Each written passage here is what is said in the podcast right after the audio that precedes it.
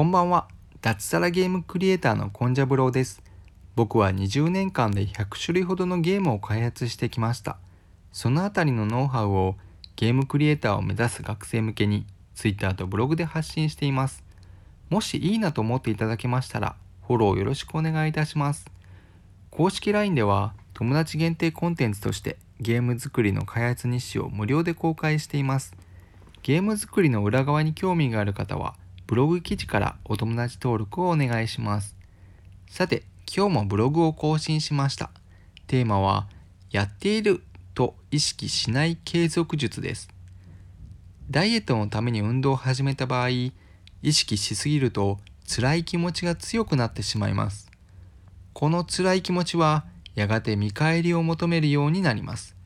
ジムで運動した後にビールを飲んでしまったり、偉いと褒めてもらいたくて続けようとすると行動した後のご褒美がもらえなくなった途端に継続できなくなってしまいます。極力やっていると意識せずに続ける必要があります。やっていると意識しない方法は2つです。1つ目は見返りを求めないということ。2つ目は行動自体が楽しいということです。健康のために運動する場合であればダイエット効果や運動後のビールは求めず運動すること自体の気分転換そういったマインドに切り替えることで継続することができます。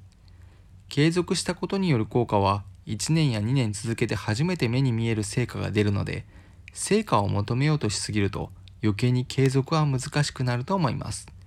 以上差し当たり今思うことでした。私コンジャブロはブログにて平日毎日4000字から6000字の記事を書いています。Twitter や公式 LINE もよろしくお願いします。